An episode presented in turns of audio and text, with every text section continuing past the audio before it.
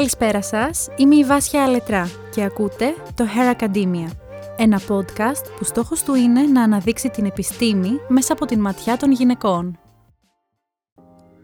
Καλησπέρα και καλώς ήρθατε σε ένα ακόμη επεισόδιο του Hair Academia.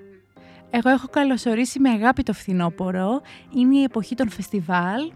Πρόσφατα εργάστηκα για το μεγαλύτερο φεστιβάλ της επιστήμης στην Ελλάδα, το Athens Science Festival και επισκέφτηκα άλλα πολλά όπως το Vegan Festival, το Meat Market και το Hobby Festival. Αυτή την περίοδο θα έλεγα ότι μου λείπει πολύ το Βερολίνο. Οι περισσότερες φίλες μου βρίσκονται στο εξωτερικό, όπου πραγματοποιούν τα διδακτορικά τους στη βιολογία και μία από αυτές είναι η αγαπημένη μου Δήμητρα, που ζει και εργάζεται στο Βερολίνο. Σε συνέχεια του προηγούμενου επεισοδίου που αφορούσε τα στερεότυπα φύλου και τις προκαταλήψεις που έχουν εισβάλει στον κόσμο της τεχνητής νοημοσύνης, σήμερα θα σας μιλήσω για καλές πρακτικές φέρνοντας ως παράδειγμα τις φωνές του μετρό. Και θα ξεκινήσω με την περίπτωση του Βερολίνου.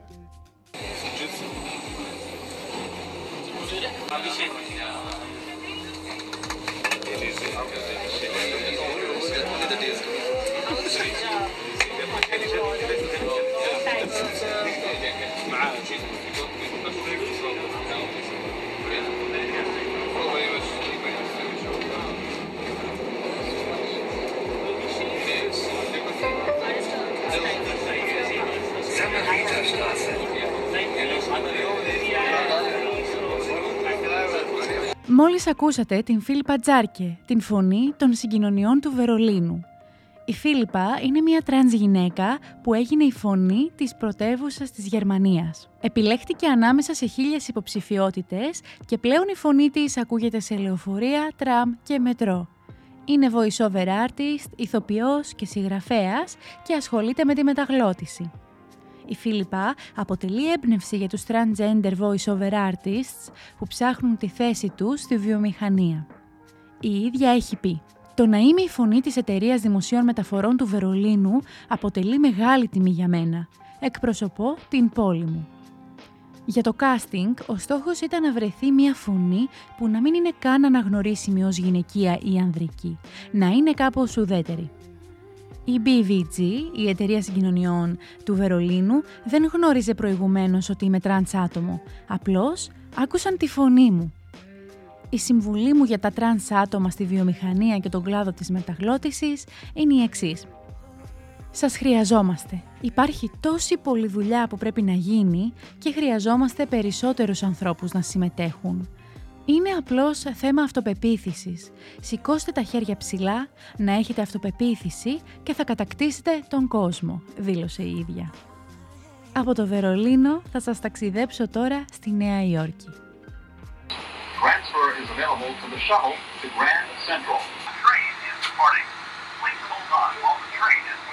Please stand clear of the closing doors.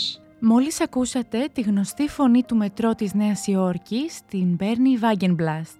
Η Μπέρνι είναι τρανς γυναίκα και δημοσιογράφος του κλάδου μεταφορών.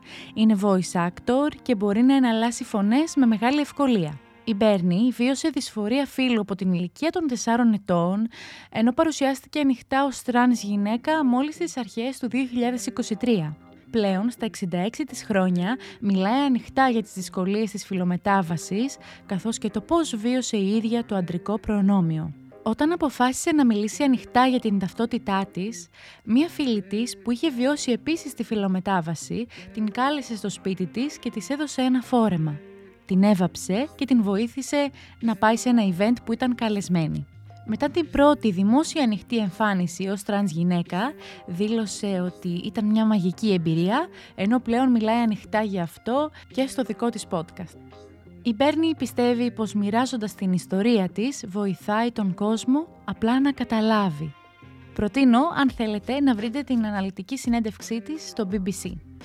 Επιστρέφοντας στο θέμα της τεχνητής νοημοσύνης, θα ήθελα να σας παρουσιάσω το Q.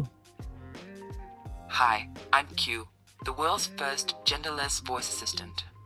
Think of me like Siri or Alexa, but neither male nor female. I'm created for a future where we are no longer defined by gender, but rather how we define ourselves. Το Q είναι μια φωνή χωρίς φύλλο που λειτουργεί ως ψηφιακός βοηθός και είναι μια πρωτοβουλία της Equal AI που εργάζεται για την εξάλληψη της μεροληψίας του φύλου στην τεχνητή νοημοσύνη.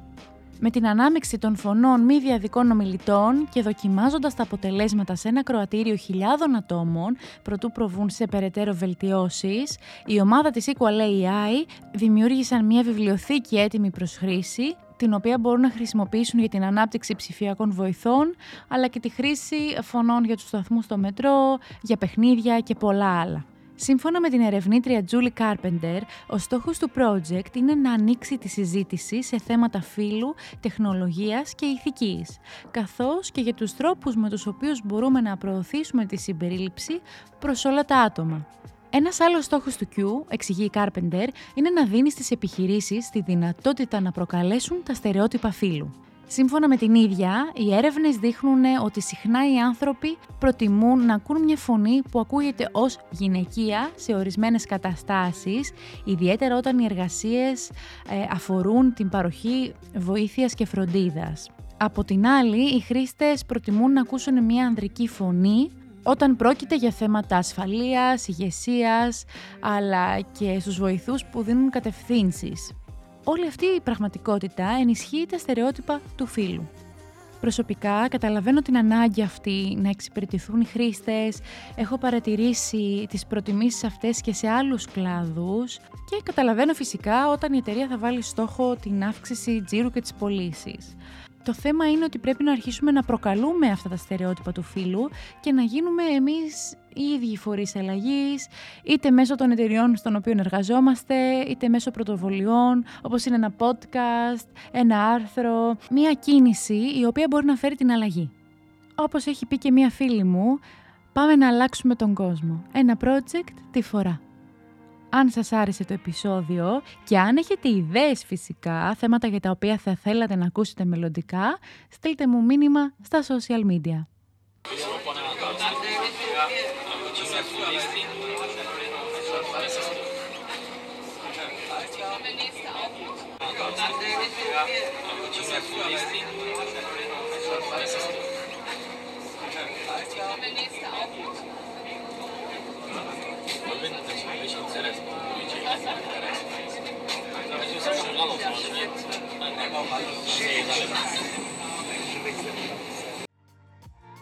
Είμαι η Βάσια Αλετρά και μόλις ακούσατε το Hair Academia.